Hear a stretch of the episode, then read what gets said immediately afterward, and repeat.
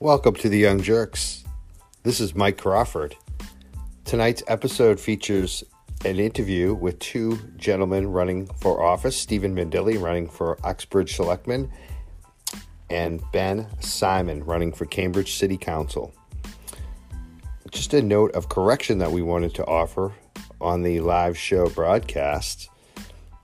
Ben Simon uh, seemed to indicate that Mayor Mark McGovern of Cambridge, Cambridge Mayor Mark McGovern, had uh, received campaign contributions from controversial developer John DiGiovanni, which was indeed true. However, he also seemed to indicate that the mayor has since taken contributions from the controversial developer since EMF was closed as an artist community. Uh, we looked up that on OCPF and found the last contribution to Mayor Mark McGovern from John DiGiovanni was actually in 2016. So the mayor has not actually received any contributions since the EMF community was closed. Uh, we just hope you enjoy the episode and wanted to make you aware of that correction. We apologize we didn't catch it on the live show, but it is a live show. We don't always catch everything, but we wanted to make you aware. Enjoy the episode.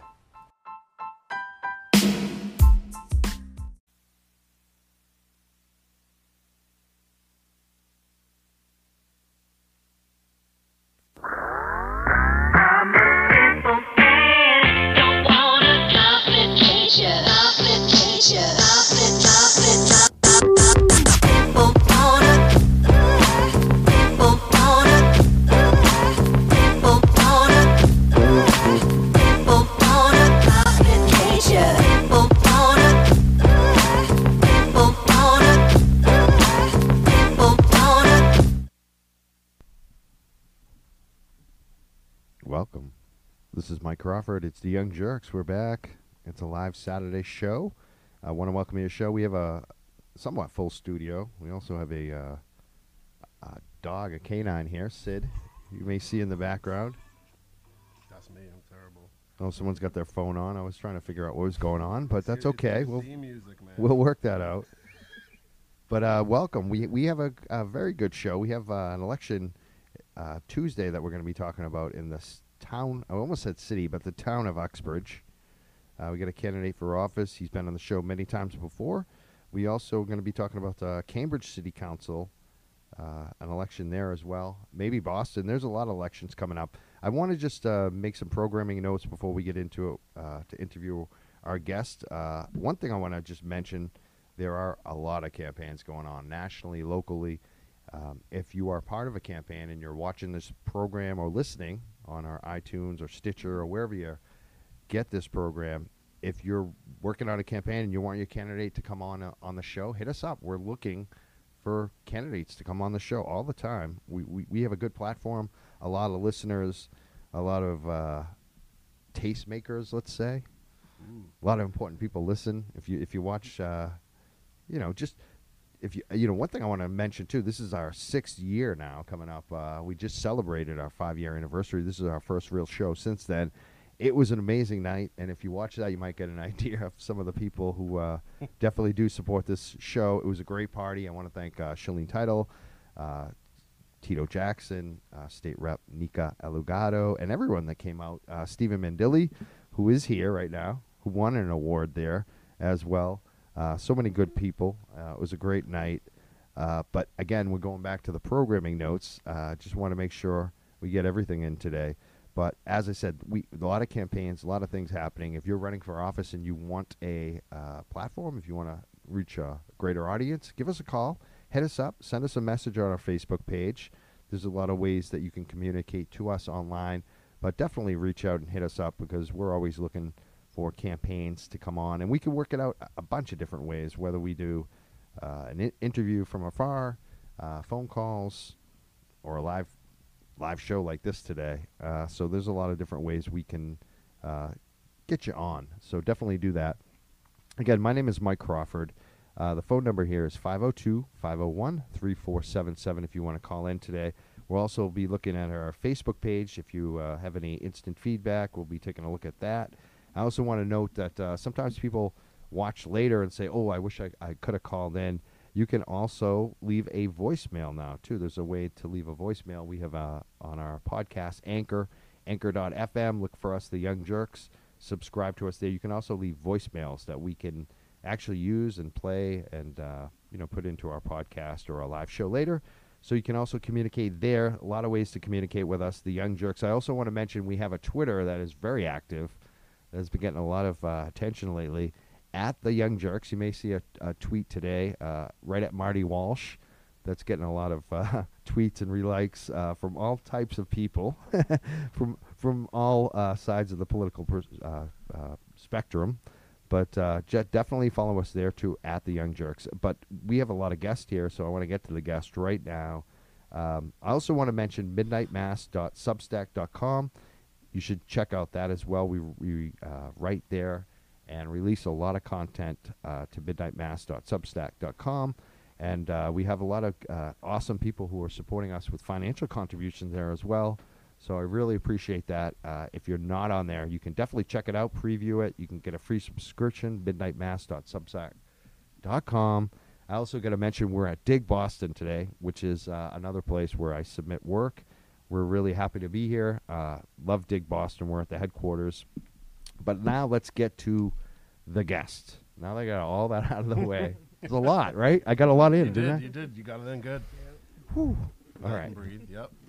and again, we'll we'll give out the phone number. You can call in. Uh, there's so much to talk about because we have been kind of slacking with the live shows, but uh, so many issues nationally, locally. We could be talking about Elizabeth Warren today. We could be talking about uh, Charlie Baker. We could be talking about what's going on in uh, Weymouth. We could be talking about a bunch of elections. If you have something specifically you want to talk about, cannabis maybe, call up and let us know. 502 501 3477. Now our guest. First of all, you already heard Stephen Mandile. I call him Sergeant Stephen Mandile. He's uh, he's running uh, now. He's been on the show a bunch of times. You've done amazing work for veterans in Massachusetts. You got this discount that no one else was able to get through the dispensaries. What is it? Sixty percent, 40 percent off. Um, there's ten different locations. They're on the website. Um, at last I checked, I think there were 17 dispensary locations offering it, all of the all the ten combined. So you know that we got at least one spot in pretty much every area of Massachusetts. Forty percent off is huge. I mean, that's you're only paying sixty percent of the cost. That's You you instantly can compete with like black market. illicit market. illicit market. Oh, the Right. traditional market. Excuse traditional me. market. Yes. Jane, I want to thank Jane, one of our That's a good term. great supporters. Uh, she's a friend of Shaleen Title. She hit me up and said, "Mike, even better than illicit is traditional market." That's and I love great. that. I'm using that. She's a very smart person. Yep. Uh, thank you, Jane. Traditional market. It does compete with the traditional market Right, with right. forty percent off. brings you right around and you know for a lot of you know it'd be great if the traditional market could handle all veterans but they can't and some don't you know they want different experiences so having that option there for like you know an older person or someone that is like strapped on time is is great to have you know i'm not i would never say you know traditional market's terrible and all this bad stuff about it like helped a lot of people for a lot of years like we're Definitely. just doing it it, still now. does. Seventy-five percent, they say, uh, the recent poll are still on the traditional market. I Mhm. went. I'm going back. Like I, I- I've been on the both markets, and I've just decided to go back to the traditional because I got fed up with a saw lot the that. prices and the BS going on, and the, and really the driving around. Me looking for deals, like. Geez, that's the way I got to do. it. I got to drive 50 miles. That's frustrating. Crazy. I'm not going to be driving around. That's I have too much time. Yep. No, I'm not enough time. and I, you know, and I don't want to waste the gas. I mean, it's just crazy. Uh, seriously and the plastic too. The other Right. thing, the the, the amount of plastic that you generate going to these dispensaries where you don't get that from the traditional market. Uh, but let's get to we again. We we're talking to Stephen Mandile, of course, but Yep. you're running for selectman of Uxbridge. yes Why? Um, you know, just like in every uh, what started my advocacy work for veterans is, you know, I'm, I'm seeing these issues and wondering who's gonna start talking about it and kind of being like, well, why wait? You know, s- start a conversation now, get the ball moving, see what happens. And then, you know, I I've been in my town for ten years now. I have two kids going to the schools. Um, you know, I, I notice things when I'm out. Uh, I I notice everything, not trying to, and um, I don't want to be one of the people just standing from the sidelines being like, you guys should do this, you should do that. It works better if you contribute, if you kick in, you know, like do what you can do. and I believe I can do what's what's in the best interest for Uxbridge, um, and not siding with you know personal agendas. Just keeping it, you know, Uxbridge is going to be here after I'm out of office. I want to make sure it's better. You know, like it's not we're not leaving the same old problems and you know, th- my kids go to the school, so education's very important. And like most towns, you know, education's getting a huge piece of the budget.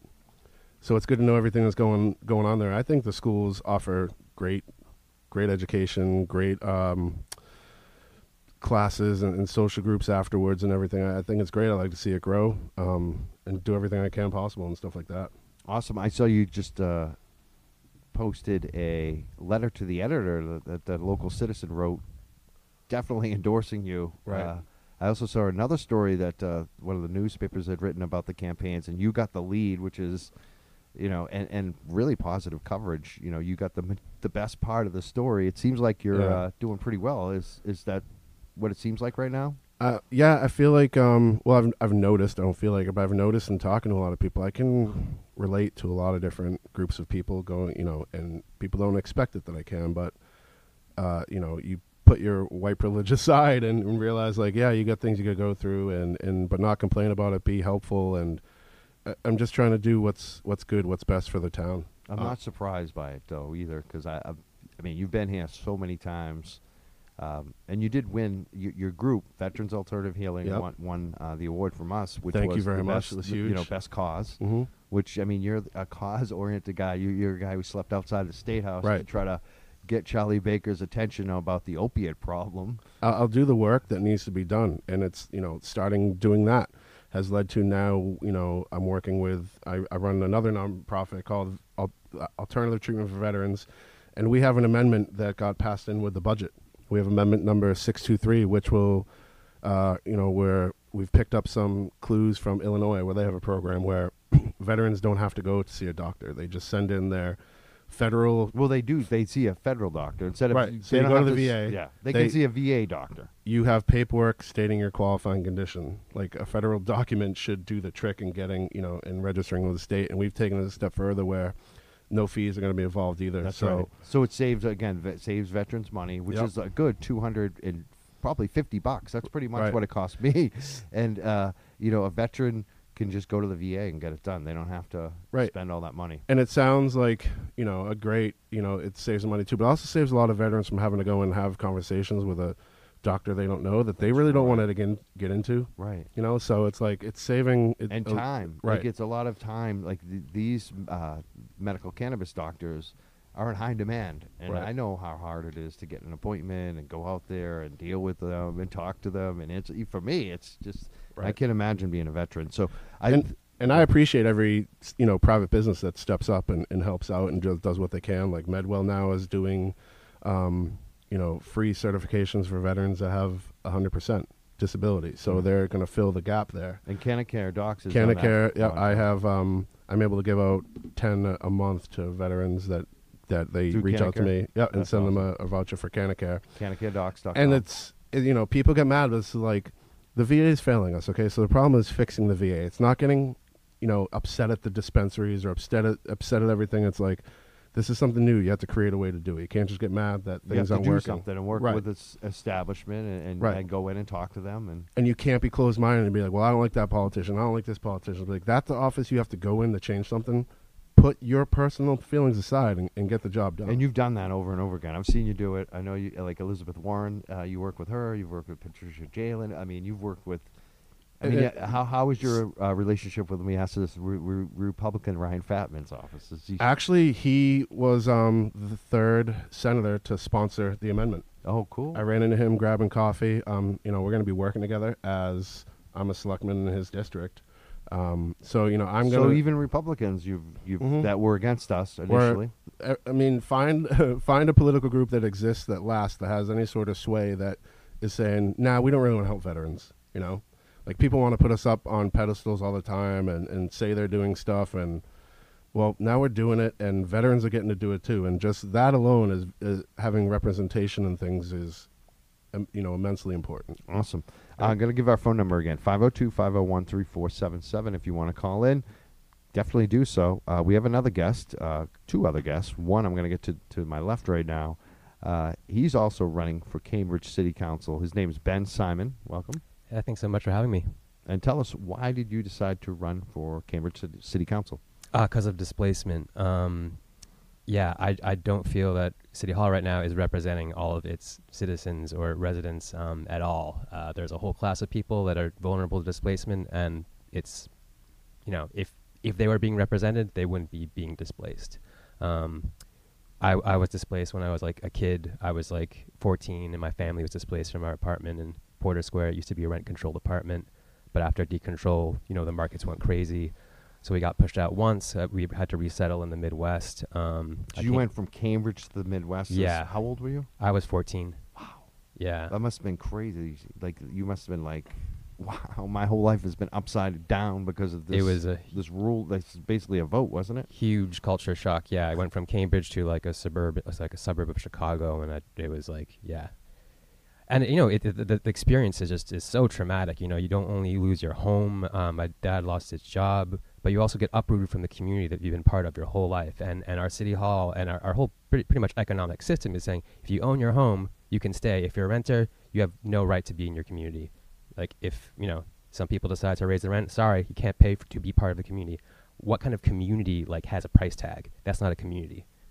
You know, um, we've we've had a lot of city councils in from Cambridge and other cities in the past. Uh, Somerville, even. Uh, and one of the city councils I really like is Matthew McLaughlin from Somerville. He, I guess they're alderman. I don't know if they've changed it, but he was an alderman when he came on. Um, I think they might be city councilors now. They might have changed. I think they it. changed. Yeah, yeah. So, uh, you know, he, he made a funny comment that he was the only city councilor because he was looking for a new place to live in his district because he was a renter. He said he was basically the poorest city councilor, Mhm. um, and that you know this issue just didn't affect all the people that he was hearing from, from constituents. It affected him, and how difficult it was just to find a place so he could still remain the alderman at that time. Yeah, yeah. Because rent is so high. It is. Um, I mean, do you think that any Cambridge city councilors kind of worry about gentrification, or are they all owners? That's yeah, that's a big thing. There aren't a lot of renters. I think there's only one right now, um, and he used to be a homeowner. Um, yeah, I think that's Who's that? Is that Quentin? Um, no, it's uh, Dennis. Dennis Yeah, uh, Dennis Carlone. Yeah. Um, so um, yeah, I think we need more renters on the city council for sure. But another big thing is we need to to have fewer people. I mean, ideally none on the city council who take money from developers because um, a- another another reason I'm running is I, I had this uh, experience with the, the EMF place where you, you guys used to do your Right, show. well, and we got displaced Yeah. from there. Like, Yeah. like we we've uh, felt it. I mean, if people have been following the show, you've noticed. I think this is our fourth different location in like five years. So I mean, this is affects everybody. It, Whether Yeah. you're an artist, you're a startup, you're any type of anybody trying to do anything outside of their basement. It affects us all, and even yeah, having a basement is like. Thank God, some of us have basements. I mean, it's just it's Yeah. brutal out there. It totally is, yeah. Um, so yeah, the the EMF situation um, that that I got as as it affected me was I, I had a band um, and we practiced in that same building you guys were doing the show in, um, and when this developer bought the building, you know, he he sat on it for two years to like you know seem Not like tell anyone. yeah to like make it seem like oh yeah just like everything's fine, but of course he had plans for it. He wanted to make more money out of it. So after two years, he says we all are all getting kicked out but we, we organized to fight back and we said you know like this this is a part of the arts community like the arts community will will really like y- it'll be killing the arts community in Cambridge if you get it rid, was like the of the center of the arts yeah community. I mean, it I was. mean, I I know New Alliance. I mean, I even before I did a show there, I I've been in that building. I know what it means. I've you know worked with bands, managed bands, booked shows. It this is the that was the spot. It was. really was, and It it's was irreplaceable. Yeah. It's irreplaceable. it to- totally and um, the city had the chance at that point to like step in and say you know what what you're doing might be technically legal but it's not right like this is this is going to really like wh- what is the city going to be when there's no more art in the city so like we have to stop you we have to figure something out we can negotiate i mean we could be they could have been really aggressive and you know use eminent domain to take the property buy the property forcefully from the owner i mean that's been that's happened before uh, cambridge did it actually recently Do um, you think they should have done that? yeah, I mean, if, if he was if he, he if he was not willing to negotiate, What if he was not willing to, Would you have? pr- Uh, uh, yeah, I would have. I, I, yeah, for. I mean, yeah, I mean, eminent, dom- I mean, eminent domain is, is, is a form of purchasing. Okay. Yeah. So um, either or. or or leasing. I mean, the bu- the Yep. the city did look into look into leasing the building, um, but ultimately they backed away. They they let us down, and it just so happens that the mayor and most of the city council takes money from so developers. Mayor, and- that's and v- I want to make sure we say his name because he might get mad at us. He's been on the show before. I'm friends with him uh, somewhat. I mean, you know, he's a politician. So, but his name is uh, Vice. No, wait, he's now the mayor, right? He was the vice mayor, right? Are we saying the right person? um, Say his name for us. Uh, Mark McGovern is the name of the mayor. okay, right now, thank yeah, you. It is yeah. the person I was thinking of. Yeah. Mayor Mark McGovern. He's, you know, he's. Been, I really like Mark McGovern on that on the medical cannabis and some of the other issues, but he did take so because it's very interesting. He put himself out there as the uh, as the negotiator with this gentleman, and he took campaign money from him. Yeah, he he takes a lot from right now, after, since then, or just Um, before that. B- b- both. Um, He's taking so- money since then. So so yeah, I mean he he takes. I mean I I think like city council should take no money from developers. Period. Mm. But it so happens that that Mark and a lot of other councilors take money from the very landlord that they were supposed to be uh, Negotiating with- with. You know, for That's a at- conflict of interest. Yeah, of course, it's a conflict of interest. It's weird Yeah. that he did that too. Like, especially if he is con- like, it'd be one thing if he took contributions in the past and didn't know, but now that he knows, right. that's what really bothers me. That you would continue. Who are the other city councilors that are taking? Because this came up before, like in the, the election before that, or two elections before. Uh, Dennis uh, Benzan got like knocked off. That he was like a rising star, and some campaign contributions that came out from a developer became a big issue, and he lost his seat. Uh, and these races are very highly contested in Cambridge, like 20 candidates yeah. uh, that are competitive, and it's like only a little bit of margin between winning and losing.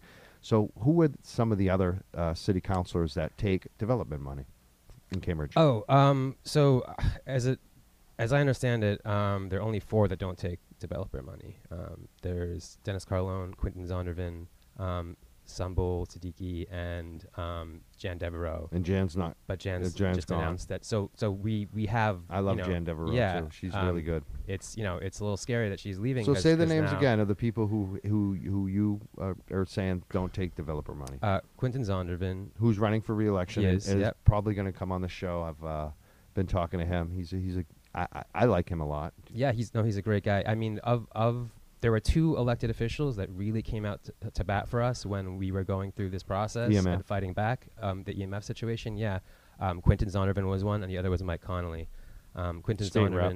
Yep, state rep Mike Connolly, um, and yeah, Quentin Quentin actually, you know, he authored this this whole resolution with all these things to help us, like including negotiating with the landlord for more time, which which happened, um, and including a, you know a resolution to try to work with the landlord to look into leasing the building, which ultimately didn't happen. Um, but you know he he authored this whole resolution, and uh, you know we really appreciate that and saw that. Um, but you know at, at the end of the day, the city hall was like, well, you know, developers pretty much get to do whatever they want regardless of the community impact. Um, you know, at the end of the day, people got to make their money and private property rights, et cetera, et cetera. But it's like, you know, when property rights are in conflict with like preserving the basic integrity of a community, maybe it's time to have a question about like, where do we draw the line here? Exactly. I mean, I think we need to at this point. It's, It's so way obvious. past that point. Uh, yeah. Rent control, you support it, right? Very strongly. Bringing so, it back. Yeah, I mean, I, I grew up in a rent control building. My parents lived in, you know, they, they had, they lived in the same building from 1969 up until we were displaced in 1999. Um, they had, you know, we lived under rent control for almost 30 years. Four years after decontrol, our building was sold so people could make some condos. Like that's that's what happened. Like it people like to say, "Oh, rent control, like the, the whole economy will just, you know, burst into flames if you have rent control. It won't work. Um, the landlords will, you know, be starving." Um, well, the proof is in the pudding. Okay, like Cambridge was stable under rent control Yep. for 30 years. What happened after decontrol? Everything went to shit. Right. People were displaced left and right. The community is just like, And you know, it, I think there's a part of it too that does force the rents, like certain rent, like certain, um, you know, uh, people who are landlords, let's say, that only own a few units.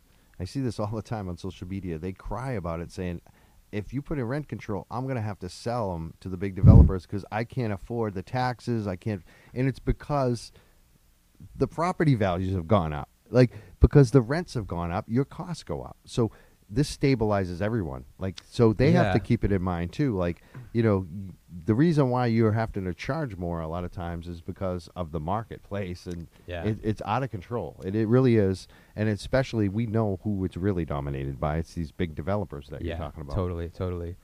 And and you know the, you know the small owners, a lot of them they get it, and like I, the only reason I'm I'm in Cambridge right now is because my landlord is an ethical dude and he keeps my rent cheap. Otherwise, I could not still Afford. live in Cambridge. Like so, I, it's it's this funny situation where I'm advocating for rent control. Where people think you know landlords don't like this, but um, he's controlling his own rent out of just a sense Right. of like I'm part of this community. I But these- want people I- like you yeah. to live here. I, yeah, I like have you. a relationship with my tenants. I wanna, I wanna be a good. We can't rely on that for everyone, But though, we can't rely on that. Yeah. Most people are are I'm gonna. not going to do that. And most of it's run by big developers. Right. They just care about the bottom dollar. Right, Um, so, like, we, we have uh, some other issues I want to get to too as well, but I want to also want to make sure we get Marion. Uh, did I say your first name right? Is it You did. Well, um, Marion Marion, McNabb, correct. and you're with say the group. It's three C's and uh, Yeah, it's a I'm long- gonna it's a screw it up. mouthful, right? Yeah. All right, it's but it's an important one. Thank you. It's Cannabis Community Care and Research Network, C3RN, like Uh, C3PO. And you're like basically looking into the science of cannabis, right? For medical patients and. You're Yeah. doing unbelievable events. I watch you guys all the time. You guys won an award too, didn't you? Recently, we did. We did. We At- won the the NECANN award. Yeah, a big a big award, Yes, for the best scientific achievement. Yay! which is awesome. Yeah, and congrats to you too. For Yeah, your we award won and too. Yeah, we all won Awards. awards recently. Isn't it interesting? Yay, awards. it is cool. So, um, you um, you work with Steven aw- as well. Like you guys are working together a lot now. I see you guys doing events. Yeah, we hang out quite a bit. Yeah, yeah. Mhm. So uh, last year, C3RN launched a open cannabis um, consumer and patient research study with UMass Dartmouth. Um, so we, for six months, tried to test out um, working with dispensaries and universities, consumers and patients, um, really to try and understand, you know, how people are consuming cannabis and why, and um, you know, just understanding that this is already happening in a reality. Um, but what we tried to do was break the research paradigm. So, um, as you can see in cannabis research, it took 10 years for Dr. Sue Sisley to have a research, a rigorous research study approved for PTSD and cannabis and veterans. We're really excited she's going to be coming at our next event. But 10 years is way too long, um, and people are consuming and finding benefits for cannabis. So, what we did is a concept of open data and really trying to collect information and share that back out for immediate uh, public health change or behavior change. So it worked really well last year. Um, we partnered with three different dispensaries, so INSA, Bask, and Revolutionary Clinics, and we found some pretty striking findings. Um, the most striking of which, uh, 63% of our Massachusetts sample was using cannabis to get off prescription medications. So, as a public health professional, Does that include like uh, to, to like uh, even just stay off them completely, like never get on them? You know what I mean? Some people, I think, uh, have already done it in the past. yeah. Yeah, and so we've since like included so that, includes question. everything. Okay, So that that That made it statistic actually is people actively trying right. right now in 63. Massachusetts out of our sample. I believe it. I mean, Yeah. it's for me and Steven. Yep. Yeah. Went way down that road. Yep. Yeah. The- we need. The, we got to grab the number of ma- people on maintenance and and Right. recovery and long term crazy. recovery and Yeah. stuff too. It's huge stuff. You, you know what question I want to ask you because uh, this recently came up. Well, and it's it's like a podcast I'm working on right now.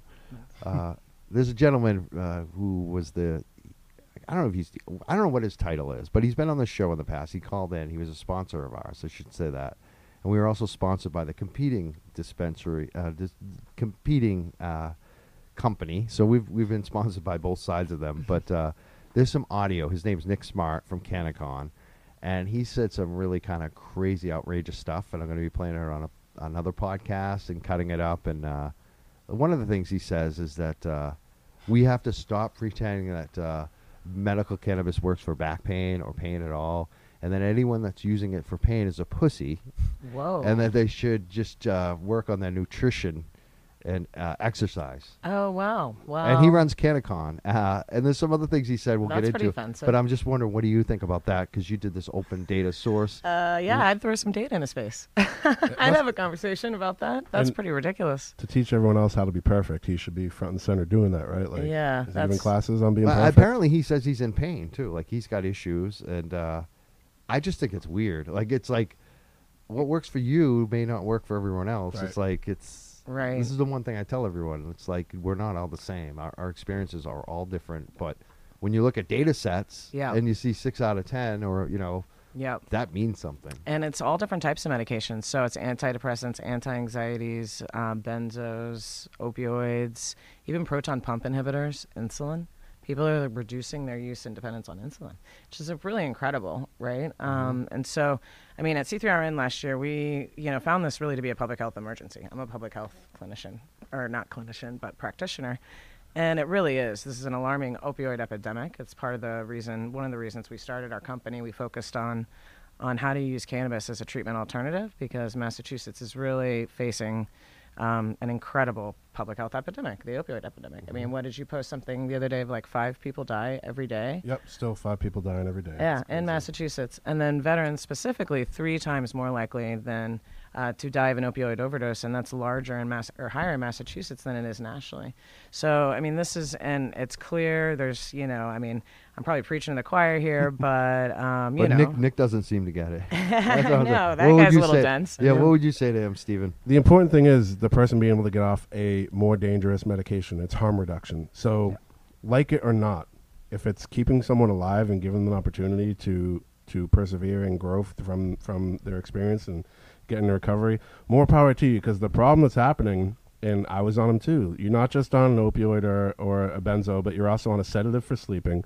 Uh, we found out high numbers for um for insomnia too. So if you can take one, you know, one of that deadly cocktail. The, they call it the Houston cocktail.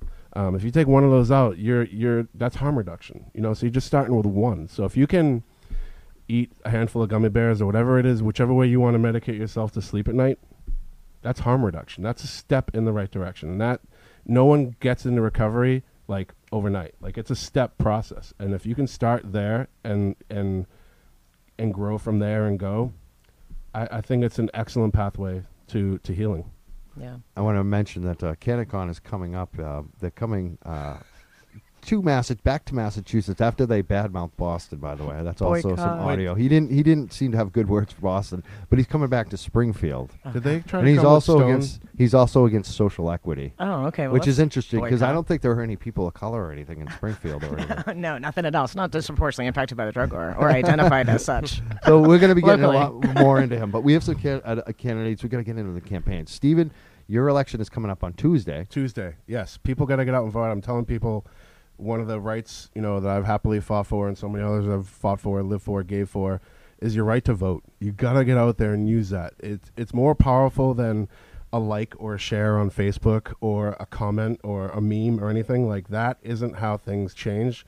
That's how you can like you know piss people off or whatever and troll and have a good time with that way and everything.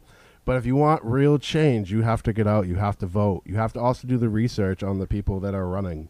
Don't just assume everything you hear because, like we know, people can make a fake news article. You know, like that stuff. It's real. That stuff happens. Do real research. Don't go like just "Oh, I saw this on Facebook. Someone said this. Don't go research. And don't just listen to that one friend. Right. find out, find out. But uh, we also have Ben Simon, who's uh, running for city council in Cambridge. Mhm. Uh, when is your election? Uh, November fifth, if I'm not mistaken. So you got some time. I've Wow. got I've got more time. You just started the campaign. yeah, It's yeah, a marathon, not a sprint. Yeah, actually, um, yeah, my launch party is actually tomorrow um, at four in Central Square at the 7:30 Tavern. Um, it's going to be four to six. Um, State Rep Mike Connolly is going to be speaking. Oh, he, is Yeah. he is he uh, endorsing, supporting you? He obviously is. If he's yeah, I mean, yeah, he's he's um, That's you know, awesome. he's given me a, a you know a statement and for my press release, and he's speaking. So That's I g- guess, I'm going to give yeah. uh, Mike Connolly a good job on that one. Give him a good pat on the I, li- back. I like Mike Connolly. I do. I got He's mad at him uh, one time a little while ago. I haven't talked to him since. So, but he might he might be mad at me back because. But I like Mike Connolly. I always have. Uh, Yeah, he's great. and he proves himself. He, he does definitely, the work. definitely. So that's awesome. Um, and say that again. Where it is tomorrow, yeah, tomorrow, so, four to six. Yeah, it's tomorrow Central four to Square? six in Central Square at the 7:30 Tavern. Um, yeah, come out. Um, you can learn more about my campaign and what I'm fighting for. Um, Your first time running, first time running. Yeah. and you have a state rep who's going to s- introduce you. Who's not just a state rep; he is the state rep. He's the first one we endorsed. Uh, and actually won with like on the show like five well more than five years ago like we we always endorse campaigns and stuff but they would never win and then he was like the first he was a sign things are changing around here so Yeah. this is exciting i'm very happy to yeah. to hear that. Um, you know, obviously we talked about uh, rent control. Are there other things that the city of- of Cambridge can do on this issue? I know, like the Sullivan Courthouse. There's a lot of different things happening. Tell us what are some of the other things that you think they could do. Yeah, um, I mean, so I think one big thing is we, we need to stabilize the the like rents in the private sector. Um, but another thing is that rents are already so high that we've seen like a huge loss of diversity in the terms of like in terms of like the services and the kind of businesses that you see in Cambridge. Like I've I've lived in Cambridge almost my, almost my whole life, and there's there's there are all kinds of like shops and places like even like something as basic as like an auto body shop like you know they're disappearing and probably the reason is like either rents are too high or people are jumping on that land to make more money with them Right. um, so we need we need some of these things back like things like emf things like a music rehearsal space and the private sector is not going to provide them so we need we it's insane right now like mike mike i'm so thankful that mike was like kind of getting us getting people like organizing the efforts on this um, the efforts to keep the sullivan courthouse um, in a, as public land Is that going to Um, happen? I mean, we're gonna fight for it. Yeah. I mean, they um, basically this this is uh, a courthouse that is no longer used. It's a beautiful location spot. It's it's just prime, and they want to turn it into a private development, right? Yeah, they're gonna hand it The over to a state- private Is it developer. the state that wants to do that, or the city? Yeah, it's not the so, city, well- it's the state. Well, it's it's weird, little But both of them. complicated. yeah, They're it's like together the on the, it. s- the city has the the the option to like block this right now, and we're I'm I'm really hoping that the city does the right thing because uh, a- as I was saying, right now, um, the so many things that the city has lost and needs to get back are never going to happen in the private sector, and that's why we need public investment. We need we need to be expanding, not contracting public land right now. Um, so like things like affordable grocery stores, affo- affordable housing, Mm-hmm. um, affordable restaurants, they're gone. They're not coming back on this expensive ass like crazy rental market. That's why we need the city to step up and say, okay, we care about all our constituents, so we're going to make sure they get the services, the businesses, everything they need to thrive. That's true. That's. I mean, I saw and we got to living in tax Cambridge. the. things. Sorry. It's all these new places were opening uh, in your hood, and uh, they weren't places you wanted to go to because it's, it's like a twenty dollar drink. Like you know what I mean? Like the and the nice places like River Gods, you know, like gone. Like it's just the good places go, and uh, ridiculous, yuppie, expensive places replace them. Uh, I want to ask you about uh, some other questions too, because um, we'll call this the speed round a little bit on the local issues. Sure. Try to be quick as possible because we got a lot we want to Gotcha, get to. sorry. Uh, Yeah. This part is uh, there's a big thing going on in the city of Cambridge right now about the state flag of Massachusetts. hmm Uh, some people are, are saying that uh, it, it, the mascot is inappropriate, and looking at the history, it does seem very kind of inappropriate to me. Um, but now the city of Cambridge is uh, looking at not having it displayed at City Hall. Where do you stand on that? What do you think about this issue? Yeah, I guess I have maybe like a a nuanced or middle ground opinion about this. Like I I think it's definitely problematic. Um, I also think though that like right now, um, you know, I don't know to what extent this is an issue in Massachusetts, but right now, like Native American lands, like their sovereignty isn't being respected.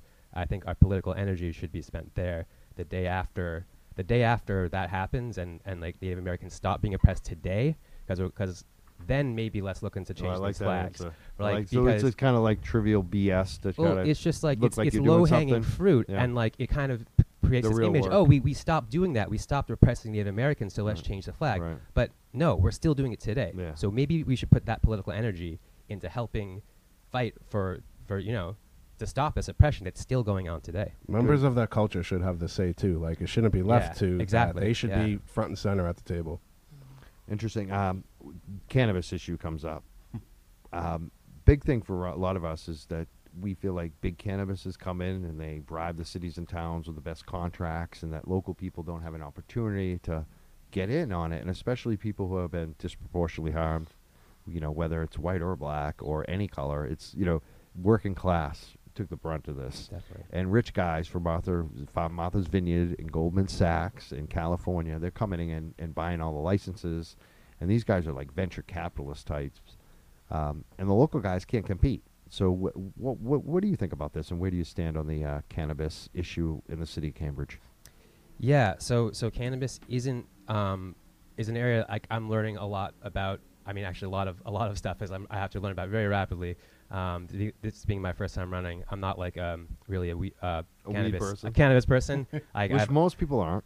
I mean, a lot of people love it. I, I just it makes me kind of freak out. So so I don't I don't mess with it so I would much. stay away from Yeah. that if that's the case. I think Yeah. that's a good good call. Thank you. Beg Yeah, I, sometimes I make good choices. CBD. Um, yeah. Um, sorry. Let me. Uh, yeah. No. I, I totally think. Yeah. It's it's right now. This is this is a moment where we're, you know, we're this this whole new market is is emerging. We need to make really certain that, you know, it's not making this wealth that just gets siphoned out by these big big box weed places. We want to keep this money local is one thing, but we also definitely want to make sure that the people that can build wealth on this um, that some of those, those those people that have been like suffering most under the war on drugs are, are you know making we have to make sure that they have access to that wealth Good. and building that wealth. I think that's uh, what most of us want around here, Yeah. anyways. Right. Mm-hmm. There's there's no keeping it to just big business, small business, but as long as the, the, it's giving back and it's contributing and it's creating pathways and all of that, and not just coming to, you know, push their agenda. If you you- you have to work with the communities you're trying to get in, like you should pick up what they're doing and and be you know actively participating. uh, uh, funding, time, uh, resources, whatever is needed. That should be part of the conversation every time. Speaking Yeah. of that, I want to ask you both. Uh, what are you hearing from people? You know, you're you're asking for signatures. You're asking for people's votes. What are you hearing that they care about locally? What what are the issues? What are the concerns? What do they want to see? Uh, for every place, pretty much, it, it's cost of living. It's uh, constant increases in bills and, and, and water, and where I'm the, it's the te- the ro- the roads are a problem where I live. Like right, even we're the, paying all this money, then we Right. pothole city. and now it's causing even bigger problems because in my town, it's ruining the police cruisers. oh, yeah. So now we're paying you know extra money because the roads are damaged, and we're paying for new cars, and we need new cars, and we need to have that in the budget. Public safety has to be addressed. You can't just be like, yeah, we got a flat. You know, someone else will be there in a little bit. You know, when emergencies happen, um, and and also education. I think um, you know at my in my town, there's a lot of young parents like myself with young children. And there's things that have happened with, um, you know, how school is funding here. Like I don't know, like everyone needs to go and support the Promise Act they did a study for four years and found out that the way the state's giving out money for education is short by one to two billion dollars for the schools. And every school needs. There's not a school right now that doesn't yeah, need they're money. all struggling. I So mean, to I find live in a that very stuff out- nice town, and we're struggling. right, with right. Schools. And you find that stuff out. It's like that. That's an issue. Like you got to support this Promise Act. It's uh, being sponsored by Senator Sonia Chang Diaz. and that's at the She's state from- house. That's at the state house. Like that. That has to get pushed through. Like one to two billion dollars. Like that's why every school is constantly doing fundraisers and all this other kind of stuff. and looking at raising fees for sports or cutting Right. sports completely, cutting the arts, cutting Right. theater, Right. cutting the Cutting things arts. that count for so many kids. things that teaching people how to be people and not you know just consumers. So I need that. Yeah. Um, so for me, it's a little hard to answer because I haven't. My You just campaign is, my campaign is just starting, but in terms of like people I talk to, my friends, um, ge- gentrification in, in Cambridge is you know something that people it has a lot of aspects to it, um, but one piece of it is is that I especially want to focus on is what we are calling affordable housing right now isn't affordable, and one of the reasons for that I think is because we're letting developers tell us what the definition of affordable housing is. And because they're businesses, whether they're a non-profit business or a for-profit business, they're a business and they have a bottom line.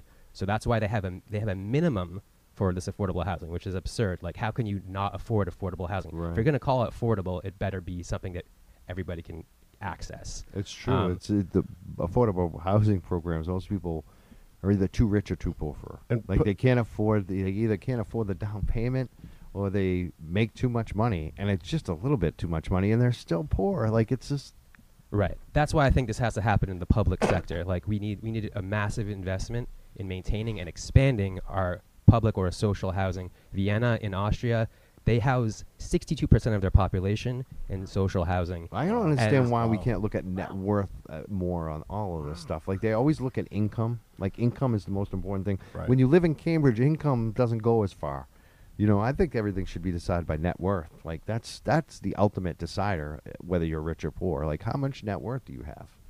Yeah. And when you're excluding people that have a, a net worth of eight dollars because they finally got a job that pays just a little bit too much, I mean that's Right. No, the whole the whole structure is so so messed up in so many ways. Um, but yeah, I think at least one part of the solution, um, or of one part of addressing it is is we have we have to have social housing yesterday.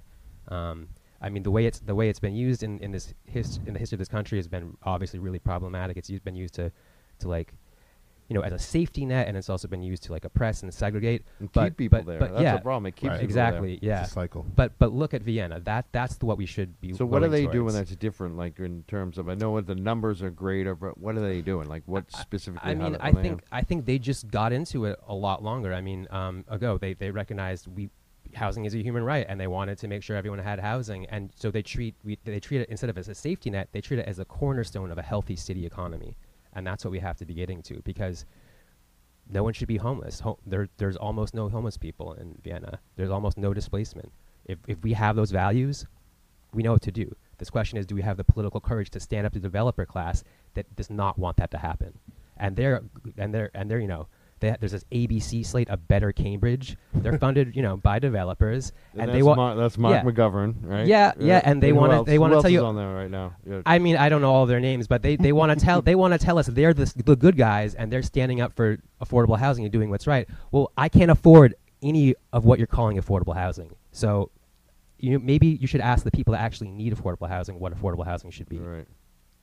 Makes What- sense to me. Why not charge these developers a uh, make them do a community host agreement? Charge them three percent, right? I mean, well, they feel like they're already Get giving shook twenty down. percent. they they give out like twenty percent of the units. How, mu- is it twenty in Cambridge or ten? I don't even know. Uh, it just I think went up to twenty Okay. uh, pretty recently, but but that's a, but well, those are yeah. the affordable Yeah. units we're talking about. plus three percent, Plus three, plus a fire truck, plus the plus fire some truck. drug treatment, uh, plus some donations. Oh, they're already doing that. They're giving the Right. donations. We already talked about that. yeah, Right. yeah. Uh, so we're the Young Jurks, and again, uh, for anyone that doesn't know, we're speaking to Stephen Mandile, who's running for Uxbridge Selectman. On Tuesday is the election in Uxbridge, Get out and vote. and we're also speaking to uh, uh, Mr. Simon. Wha- You know what? I'm, I'm reading my le- my own writing, and I'm like, I, I can't even read my writing. Ben, that- yeah. Ben Simon. I don't know why I even had to know, but I just fun, like I like I, I I'm having one of those moments, like a a moment on. You, you ever see the videos where someone has a stroke on like TV? While they, It looks like you wrote that when you were going up some stairs or something. yeah, I don't know. it's pretty warm in here. But you, you ever see those videos though? Like they show on Yes. YouTube where like weathermen do like crazy. Someone collapses. It's like, Yeah. oh my god, what a nightmare! And now everyone's watching it for the rest of their lives. George uh, George Bush did people that. fainting. He fainted in Japan. The that uh, um Wendy Williams on TV fainted. That's There's right. So many people. f- Yeah, what a nightmare. it's the hot lights, man. It is. It is hot Cooking. in here. You're cooking. So uh, Ben Simon running for uh, Cambridge City Council. I think I got that right. Uh, midnightmass.substack.com. I'm asking you to subscribe to. Check out. Make sure you're subscribing to us on our uh, iTunes, Twitter, you know, wherever you see us. But we're on Twitter as well at the Young Jurks. Where are you guys located? Where can people find you, support you, uh, candidate Ben Simon for Cambridge City Council? Uh, my website is votebensimon.com. Um, you can donate or sign up to volunteer uh, by the simple click of a button on the top of that website. And Mr. Mandile, Uh, my page is only on Facebook. It's the, uh, for something. Mandile for Selectman. That's Yes. right. I knew it. I've Yeah. seen that one. Yes. It's got the GI Joe uh, Right. logo And- with Mandile. And it's angered people. People actually got angry off of that. They did. They yeah. Because they said you ripped off GI Joe. Right. Or, Right. is that why? Yeah. Oh my God. It's like the Alright. stuff we get about the Young Jurks. Like, Alright. you're ripping off the Young Turks. I know, right? I'm so upset. Write a Cenk- letter. They like they they'll tag Cenk on Twitter. They'll be like, Cenk, do you know about this? I'm Right. Like, oh, I hope he answers one of these days. We're gonna call your mom and tell her. Yeah. Like, why don't It's you like call d- Hasbro and see? and then I I'm don't like, think did you ever hear of the Young Turks before the Young Turks? That they're kind of ripping someone off too. so it should be okay. I'm, I'm good. You know. There was a Young Turks. You know that, right? Yes, A Hollywood yes, Young Turks. yes. Who was it? Like, uh, I've seen it everywhere because every time you I look think up the what's his Young name Turks, that was comes the up actor. too. What's his name? Uh, Jack Nicholson. If you type in the Young, Yeah, he was a Young Turk, I think. okay, And Peter Lawford. I think those were the Young Turks. They got ripped off. I'm really mad. I'm really mad that Cenk ripped them off. people will get. You're gonna like. That's the thing with politics, and he knows you're gonna make pretty much like half of the people, like 49 percent. They're not gonna like you. Yeah. Yeah. So it's like they're not going to, and that's okay because they have But their if own they agenda. if they talk about you a lot and, and, they, and like they remember your name and repeat your Right. name, there's probably a relative that doesn't agree with their politics who's like, "Oh, I'm voting for Stephen Mandile. You hate him." like Right. that's just the way it works. right, and if they're spending time talking about you, I mean that your your campaign's working. Repeat Yeah. my, repeat my name, the Young Jurks. The Young Jurks. That Michael Crawford. We're ripping the Young Turks off. You should boycott us. All right, we're the Young Jurks. If you want to call in, 502 501 3477. Oh, and maybe you're uh, one of those Kirk Minihane people on Twitter that are mad at me because I don't like them. You can call in too. He's got a bunch of fanboys. See, they have their own shows. They're, they, oh, call in. I recently got an invite to go on one of their shows. It's called the Mini Fan Show. oh, just- wow. I'm going on the Kirk Minihane fan show. I'm, I've really goodness. arrived now. I'm I'm made it. blowing You up. made it, I am Mike. blowing up. Wow, you made it. You made it to a fan. Not page. until Blind Mike. That's another one who, who he's got to interview me. He's uh I don't even know what his his show's like the shit show or something. It's like this is the worst place ever to be. Come on my show. but, uh, the anger show. 502-501-3477. We haven't any phone calls today. I don't know what's going on. You know what? We've been gone for weeks. wait, People might have beautiful forgot day. about That's probably it. It is. Yeah, it's actually not. But a lot of raining. people watch it on Facebook. We're getting comments too, so Right. maybe we'll read some of the comments. I don't know. I'll check them out. Anything good? Yeah. Oh, here's one. Uh, Brian Plasco writes Stephen Mandile 2019 Go Uxbridge. Thanks, Brian. He's a selectman in Uxbridge. Oh, he is? Yes, he's not up for election this time. There's um So you, that's basically an endorsement from a sitting selectman right. on our page for you. Yes. That's awesome. Yep. They're out there holding signs when I left him and his wife. Like on the way to the show, I'm like, this is great. Like this is a great community. I want to help it. You know, I'm only trying to do things to improve. And there's that group that doesn't want it to for some reason. It's like, why? Like, why hold it up? Yep. It's got to be because only it, it's it's not helping you personally, and that's somehow more important for the greater good of the town. Like I'm saying, the town needs to function better with you know with or with, without you. Like when you're gone, it needs to be a better place. That's you have to have done something. Hopefully. Uh, uh, Zachary, uh, like you said, there's, there's people that don't always agree with us, says, don't pay to fix the cruisers. Problem solved. I thought that was kind of cute, though.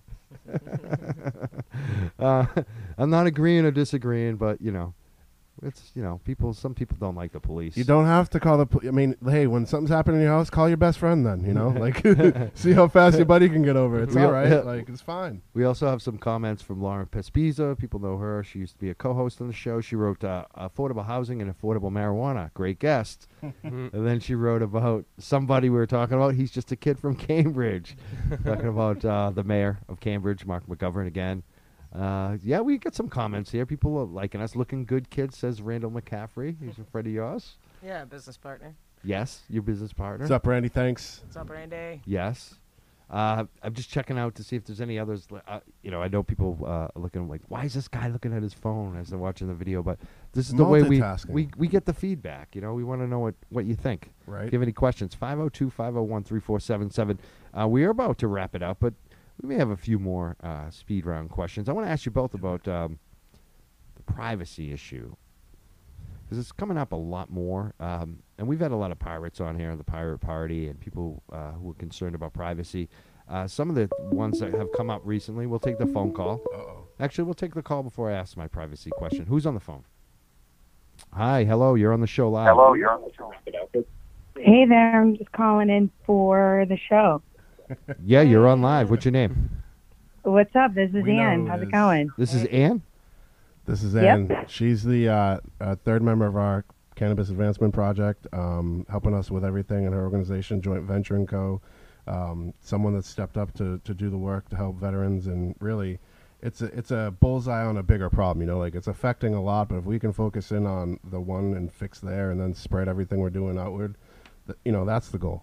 Um, Hi, Anne. So, hello, Anne. Thanks for calling. What's going on? You guys are doing great. Love it. What's up, Mike? What's up, Anne? Best wishes, Ben. Oh, sorry. I was tuning out for a moment. Best wishes. Thank Well, you. Thank saying you. Best wishes. Good wishes. wishes to you. Um, Yes. I'm also helping. You're Do actually speaking to Stephen's uh, chairwoman. My of chairwoman. His campaign. Ah, Yes, which we were told today was the first chairwoman to do anything in my town. So I Oh, love first that. chairwoman in Uxbridge of a campaign right now. Yep. Good. Yeah. Yeah. I love that. I like. I, I see a lot of women running campaigns now. That's awesome. Yeah. I mean, they pretty much help run the world. It's a beautiful thing. And what do- what do you think about your? Yes, I- it is. I What do you think about the odds of uh, you guys winning this, Anne? You know, uh, there was an interesting op-ed piece that came out today by Dr. Uh, Trapscott and um, a community member of Uxbridge, and all I have to say is he's incredibly eloquent with pretty much saying that his opponent, um, not the incumbent, but the opponent that's running, is just like toxic, um, and it's really beautiful that it's coming from someone that's been in the community, that's well educated, uh, and also believes in uh, Stephen and his his energy and what he can do for the community. So it was, I think it's it's gonna it's gonna be a win. That's a good Awesome. sign. That's a very good sign. Yeah. He's bringing out positive Yeah. things. Got a great team um, with with Ann and my wife and my kids. We're always at the, my kids love campaigning. They love going out there with the signs. we have a blast. I mean, Sid I- does too. Your dog. no, the Sid doesn't come. I don't like bringing him that close to the street. Oh, really? Yeah, I, I mean, I don't think he's gonna do anything. But if he did, I would. I wouldn't be able to live with myself. I see. you know, so I don't like to keep near So the Sid street. doesn't campaign as much. He he does. He comes to all the town meetings and everything. He he does. He puts in work, you know. but it's um you know the that's what we're saying is like people in, in the in the in the community know what's helpful and what's not helpful. They see it. You know they see the the toxic messages and and the, the conflicts. I mean, Right. I, I've looked a little into it. There's some conflicts of interest. Right. It's all clear. Yeah. I mean, it's public record. So, I mean, if People- someone spends five minutes and takes the time to inform themselves, I mean, it would really suit them well to know what who's going to be helping operating their municipality. And like the other added benefit, Stephen has experience working at a local and state level. And being able to bring that into small Sure town politics is extremely valuable. Right, so right. he's just going to be like a, a beyond a winner. Like they're Oh, yeah. they've already won. Yeah, I know. I, I agree.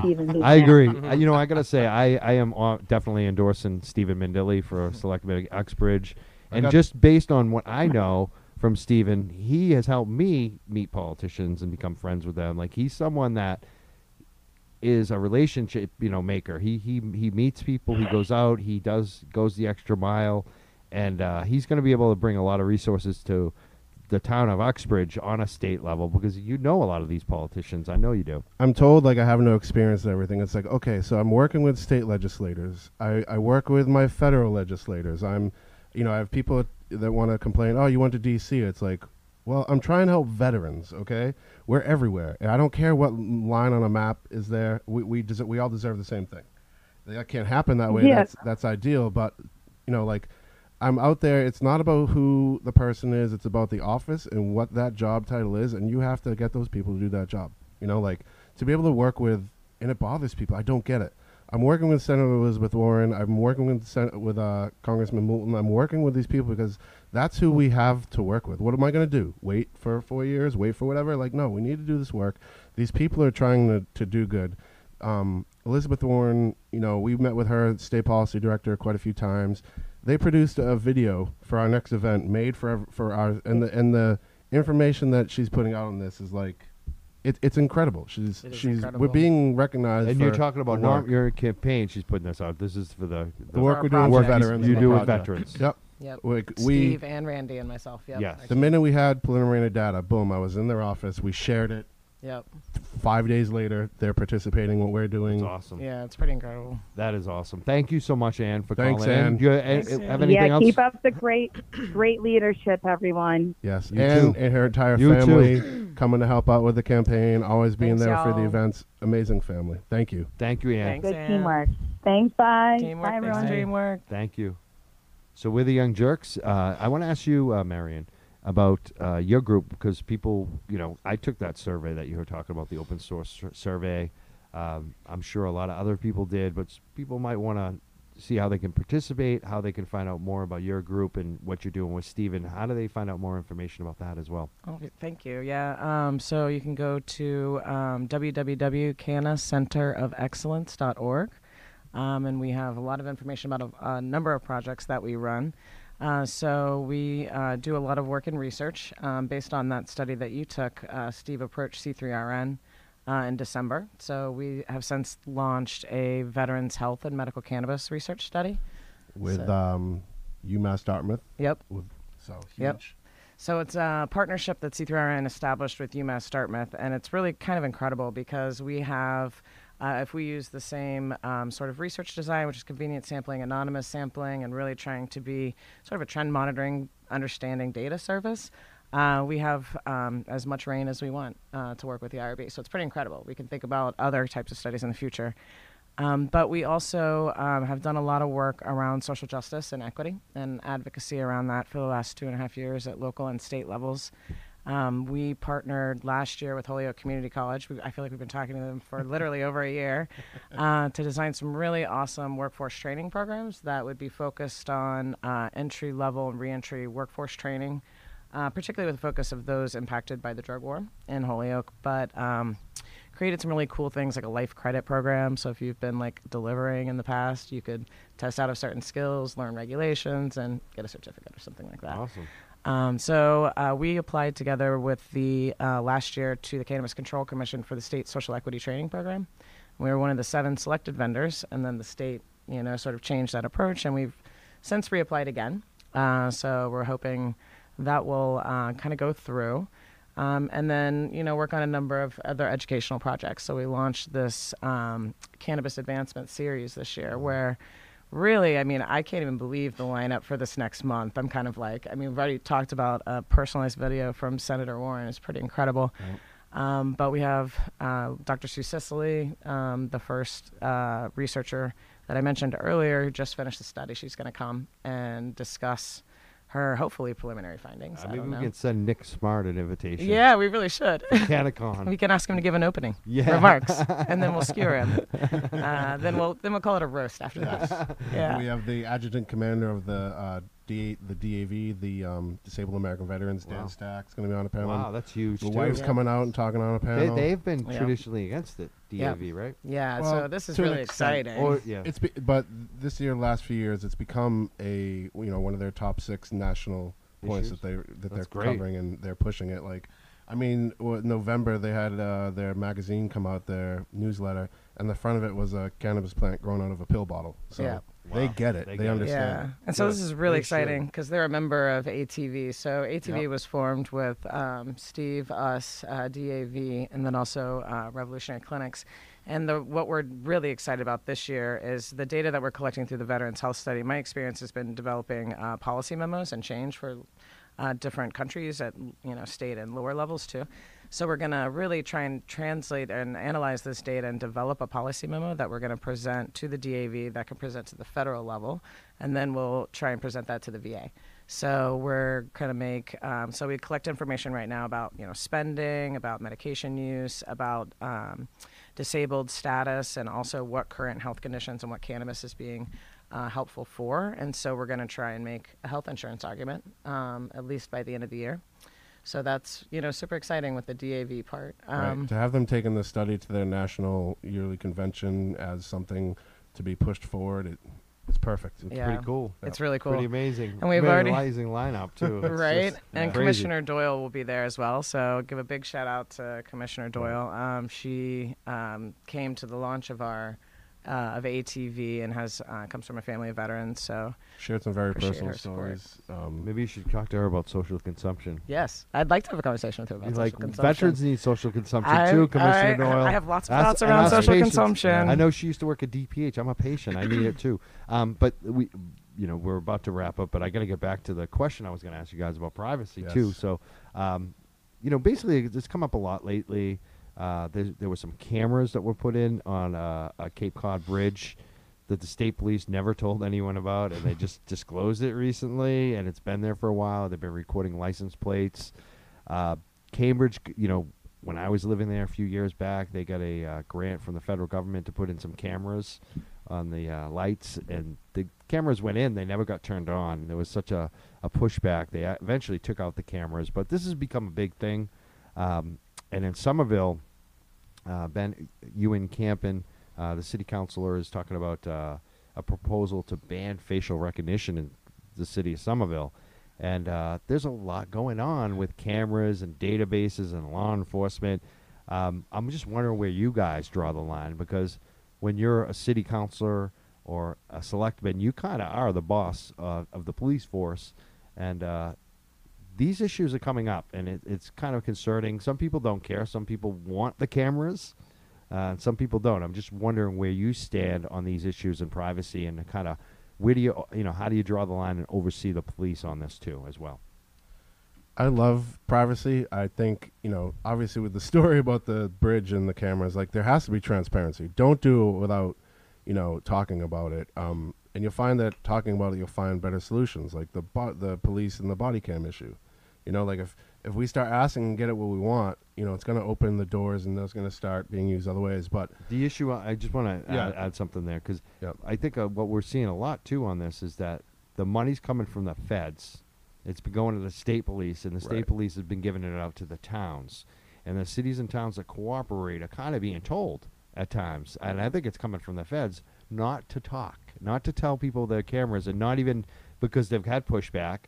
And they also are using this is what the state police. We didn't want people to vandalize the cameras. We were afraid if people knew that they were there. I mean, it's a BS excuse, but so I want you know. so put them up high on a pole. I, don't, I uh, you know, like Yeah.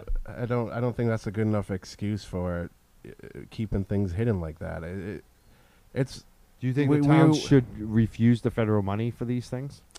To refuse them federal money for, the things for like the monitoring. cameras that, that are going into federal databases that are shared. This is basically what's happening is they're setting up all these databases and they're recording, trying to record everything and then use it later if they need it. I don't think so unless they hit the agree thing button on the iTunes kind of thing. Like if people aren't agreeing to it, then it shouldn't be done. Like it shouldn't be done behind our backs. Absolutely not. Yeah, I mean, pretty much exactly my opinion. Um, yeah, like as with most most things, nothing without consent. Like we, if we want this, then the people should say they want it. But this is if it's happening like, you know, without without like democratic process, then that's insane. I mean, but not just that. Like, um, surveillance can can be a very scary tool in in the wrong hands. So we should be. It's, And that's it's- the yeah, other thing that bothers yeah, me is when the Yeah. bad guys get it because Yeah. they eventually do, and they Yeah. the private detectives. There's so many different ways you can get into these databases, uh, and that's what's really concerning to me. People say if you haven't done anything wrong, well, a lot of times people that don't do anything wrong are affected by this stuff. Yeah. Right. You ever have an ex, uh, you know, that worked for the police or had access or found access or spyware? There's a lot of different ways with technology to hack in things and use things uh, against sometimes totally innocent people. It happens a lot now. Um, speaking of that, the facial recognition thing. You know, they're at, he's possibly looking at a ban of facial recognition in, in the city of Somerville. Um, would you guys go that far?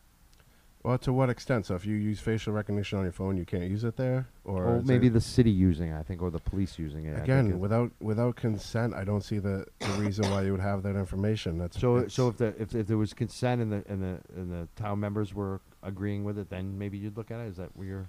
I guess give it a vote to the people first before you do anything. Find out what the residents want, and, and let the residents speak. Or you know, like uh, as a politician or a legislator, you're a vo- you're a representative of the people. You have to know what the people want. And give, let let the people be in on that. Do not make it a, you know, well we're we're being authoritative over you. You can't do it like that. I mean, as far as like facial recognition software being used in like cameras in public places, I think that's really scary, and I, I would want to say a hard no. But but yeah, I mean, it's you know we are a democracy, but if it's like if it's coming in from top down, then that's definitely no. Excellent. Yeah. All right. Um, I appreciate your time. Again, we have. Uh, it's been hot in here. I mean, we're, we're, we're all dying, aren't we? We've gone over an hour. You guys are Gotta keep my warriors. buttons displayed. Ben so- Simon for Cambridge City Council. Thank you for coming in. Was this your first interview running for City Council here? Uh, yeah, I guess it was. And you did really well. Oh, thank you. I like you a lot. I would like. yeah, thanks, will you man. come back in again? Oh, definitely. He Yeah. gets to Yeah. start off with the Young Jurks bump, and I have to wait till the end of my campaign to get the Young you could have come in earlier. You- What? You, know, you. Come on, I wouldn't even have the campaign wait. about signs if I Number came one. out. Number one. number one. Have I told you before you can come in on any time? You just call me and let me know. Always, There you go. always. I, I love Mike Crawford. I have a, a bit of a crush on him. So And you're uh, you know, just a we- solid guy. You've been the same ever since I first met you. and you, you too. And uh, you know, we saved the best for last. Like this is the most important time to have you on. I think right before your. Maybe in three years when this term's up and I have to head to a, a state office or something, Oh, I'll definitely be back. Yeah, there you go. I'll definitely be Let's back. win for this that one show. on Yeah. Tuesday. First. Exactly. Yes. Let's I'm make getting sure we too win on. Tuesday. You got the the, Future the planning then. short-term goals, long-term goals. Okay. So Tuesday, Uxbridge, Uxbridge, Massachusetts. Vote for Stephen Mandile. They can also and carry Jeff Shaw. Vote for Jeff Shaw and Steve Mandile. I'm supporting Jeff Shaw. and they can also carry signs for you and Carrie oh, Sounds will be out there election day all morning, starting at seven o'clock, bright and early. Um, take Sid for a couple of his zoomies across the yard, and then we'll be out there all day. Um, I'll be going back and forth from home. Dartles will be out there. Um, just gonna have a great time. Thank you. Yes, I, I- thank I you. wish you the best, and I hope you win on Tuesday. Uh, vote for Stephen Mandile in Uxbridge on Tuesday, Uxbridge, Massachusetts. There we go. And uh, I also want to thank Ben Simon for being here, Yeah, running thanks for so much city for having me. Yeah.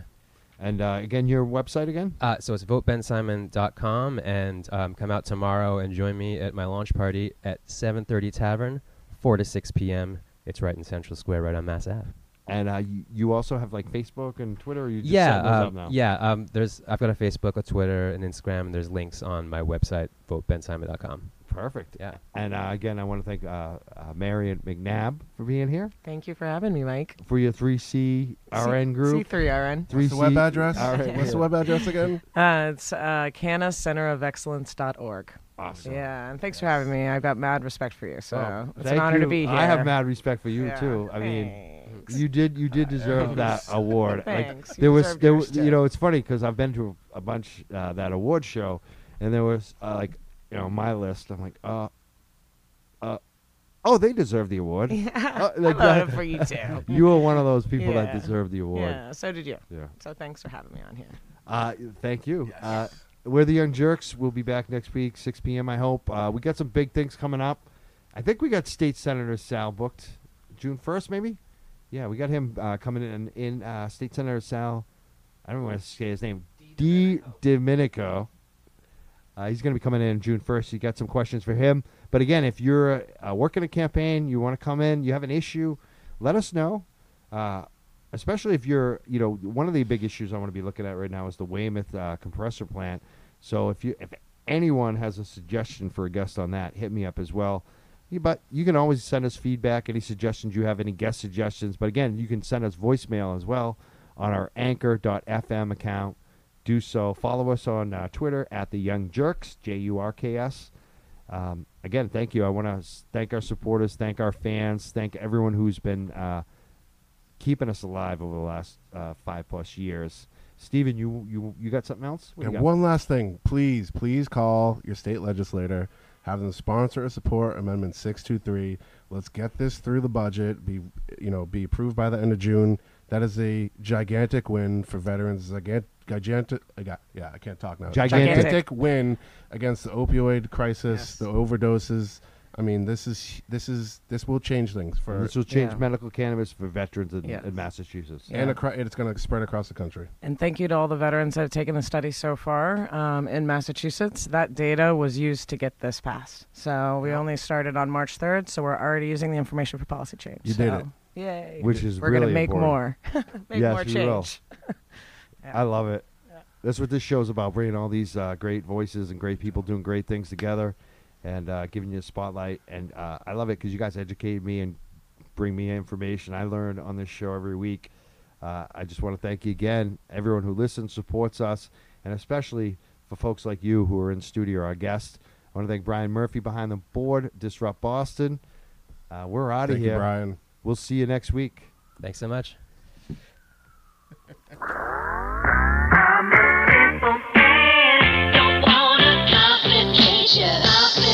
Yeah.